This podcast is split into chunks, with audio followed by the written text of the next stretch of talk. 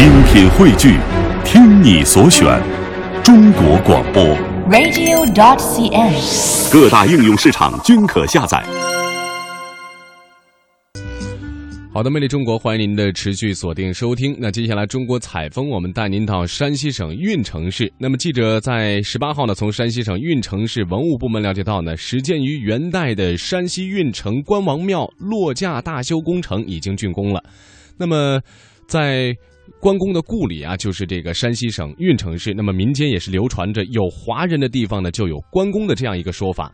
那么今天的中国采风呢，我们的记者就带您到山西运城这座城市，去了解关公的故里，了解关公这位集忠义仁勇于一身的道德楷模，来感受关公他的文化内涵。他是集忠义仁勇于一身的道德楷模。这个忠义仁勇呢，就是做人的道德标准、道德楷模。关公他都做到了。他是几千年来人们争相崇拜的武圣人，全世界华人吧，家家户户供关公。民间把他供奉为财神，皇家拿他教化臣民。每一个会馆里面几乎都一样，都供有关公。如今，由他产生的文化现象早已根植于华夏大地，成为维系全世界华人的精神纽带。我们中华民族的精神支柱，弘扬关公文化，传承民族精神。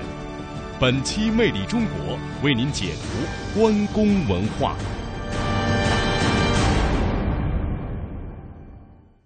世界關事中親總會第十一屆懇親代表大會現在開幕。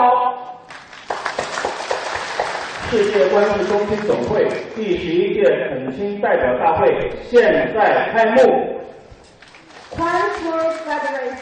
这是二零一四年九月六日，在山西省运城市盐湖礼堂举行的世界关氏宗亲总会第十一届恳亲代表大会的开幕仪式。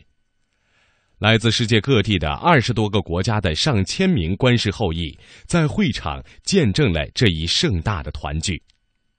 而这届盛会也是自一九八四年第一届关氏宗亲恳亲大会举办以来，第一次回到关公故里运城举办。那么，关公究竟是何人？为什么至今仍吸引着五湖四海的关氏宗亲以及无数追崇者不辞辛苦远道而来？关公是两千年来人们对于三国之时一代名将关羽的尊称。关羽字云长，出生于公元一六零年，卒于公元二二零年。在六十年的戎马生涯中，关公策马横刀，驰骋疆场，征战群雄，辅佐刘备，完成了天下三分鼎立之大业。谱写出一曲千古浩荡的人生壮歌。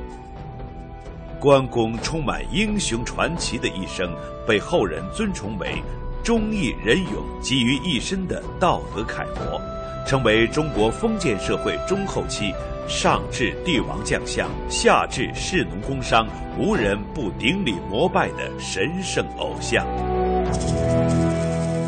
华东师范大学教授刘仲宇。关羽这个人呢，他生前的很多缺点呢，到他死后当然人家都忽略不计了。皇帝表彰的是忠义，民间的尊崇他的也是忠义，民间对他信仰主要也是在这点上面。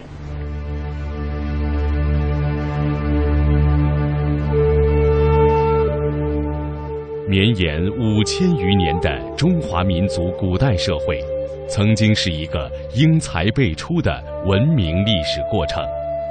在这已经逝去的悠悠岁月中，那些曾经在中国古代文明发展史上放射出辉光的历史名人，确实浩如烟海，灿若繁星，难以胜数。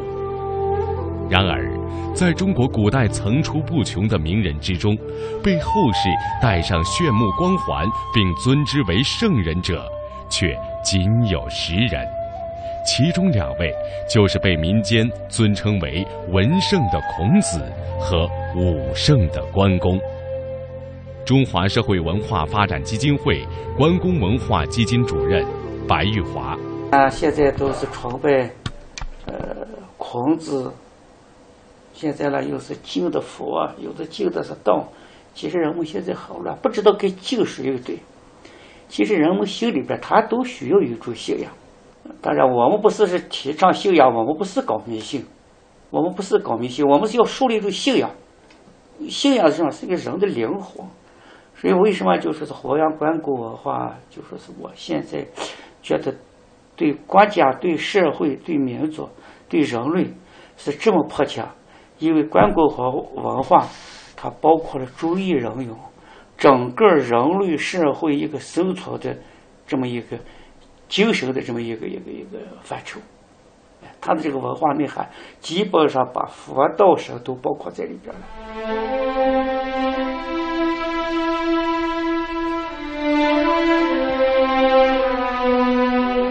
关公是儒释道三教所共同尊崇的圣人，儒家尊关公为武圣。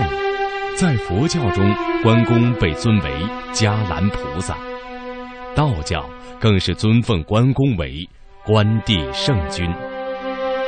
全国政协委员、农工党中央书画院副院长汪国新，我呢画关公，我有一首诗叫做《晋画关公五十年》。啊，那个现在那个是呃呃就五十多年了吧？因为关公呢，从小的时候啊，我的父亲就把我抱在我的身上，抱在他的这个旗子上面，给我讲关公的故事、三国故事啊。我家乡宜昌的话呢，有关公的点睛坡，有关公的陵墓叫关陵啊，关陵啊，很多关公发生的故事。他建功立业主要在湖北啊，他威震华夏也在湖北，当阳桥啊，那个当时那个都都发生在那个那个湖北啊，走麦城，麦城也是我们宜昌。关岭当年，当年关岭也是宜昌。所以话呢，从小时候呢，我就感觉呢，当过那个关公离我们很近，这个呃，这耳闻目染的对关公的故事特别热爱，那英雄崇拜吧啊，也是一个我都非常热爱那个关公的啊，这个他的事迹，他的品质啊，同时他的形象的话呢也非常美。说男子汉呢，具有男子汉的美于一身。这个原来画关公呢，他之前的那个不自觉的画啊，都是就是。把关公画成了美啊，那个美人公啊，骑马呀，啊，上升到了一种那个自觉，啊，可能还是九八年，啊，九八年当时呢我们那个最开始的在这个东南沿海啊，这个打拼，啊，当时呢，这是全国都是孔雀东南飞嘛，那儿去，嗯嗯，我发现的话，很多那个呃呃海内外的华人啊，都这么崇拜关公。啊，您您您是说海内外的华人？全世界华人吧？真的啊！全社会的华人，家家户户供关公，这是我震撼的。所有的我国家去的时候，华侨一个家家户户供关公，他为什么呢？我觉得啊，在我们来说话呢，这个有一个时间差啊，一个断层。什么叫断层呢？关公他是作为一种啊，那个从大的来说啊，它是一种文化现象；另外一方面来说，它是一个宗教信仰，它是一个宗教文化。啊，儒道佛，然后儒不算教啊，它是儒学。我们中华民族的精神支柱，三根柱子，儒道佛三根柱子，但是他们不是顶，他们是一个柱，上面是没有屋顶。这关公这个儒道佛，它的一个一个顶盖住了。到最后高瞻的时候，全部都把关公就请出来了。现在所有的儒道佛的庙里面都有关公，都有关公。你说的那人是谁？不敢相瞒，正是在下。啊。何不早说呢？原来贵人就在眼前，刘兄，你说吧，让俺老张怎么干？说吧。哎，我想招募乡勇，讨贼安民，只恨财力不足。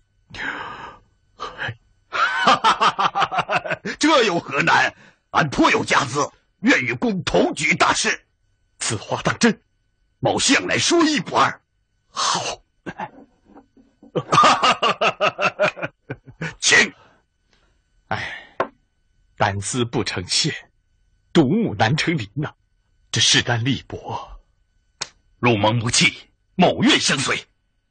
这是一九九四年第一版电视剧《三国演义》中关于桃园三结义的故事。桃园三结义是江湖义气楷模，是人们心目中的偶像。全国政协委员、农工党中央书画院副院长汪国新。关公他区别其他的话，他就是呃目的很明确。当时桃园结义的时候，他就要统一啊，我们大汉一统啊，这个和现在的话来结合，我们啊也是中国统祖国的统一啊，也是很呃很切实的。这个忠义仁勇呢，就是做人的道德标准、道德楷模。关公他是做到了，我这一点呢，在这个也对我们当今那个时时代，啊，这个也很有现实意义。关某虽一介武夫，亦颇知忠义二字。正所谓择木之亲，得其良木；择主之臣，得与明主。关某平生之愿足矣。从今往后，关某之命既是刘兄之命。关某之居既为刘兄之居，但凭其使，绝无二心。俺也一样。某事与兄，患难与共，终身相伴，生死相随。俺也一样。有遇此言，天人共戮之。俺也一样。大哥，大哥，二弟，三弟呀，三弟。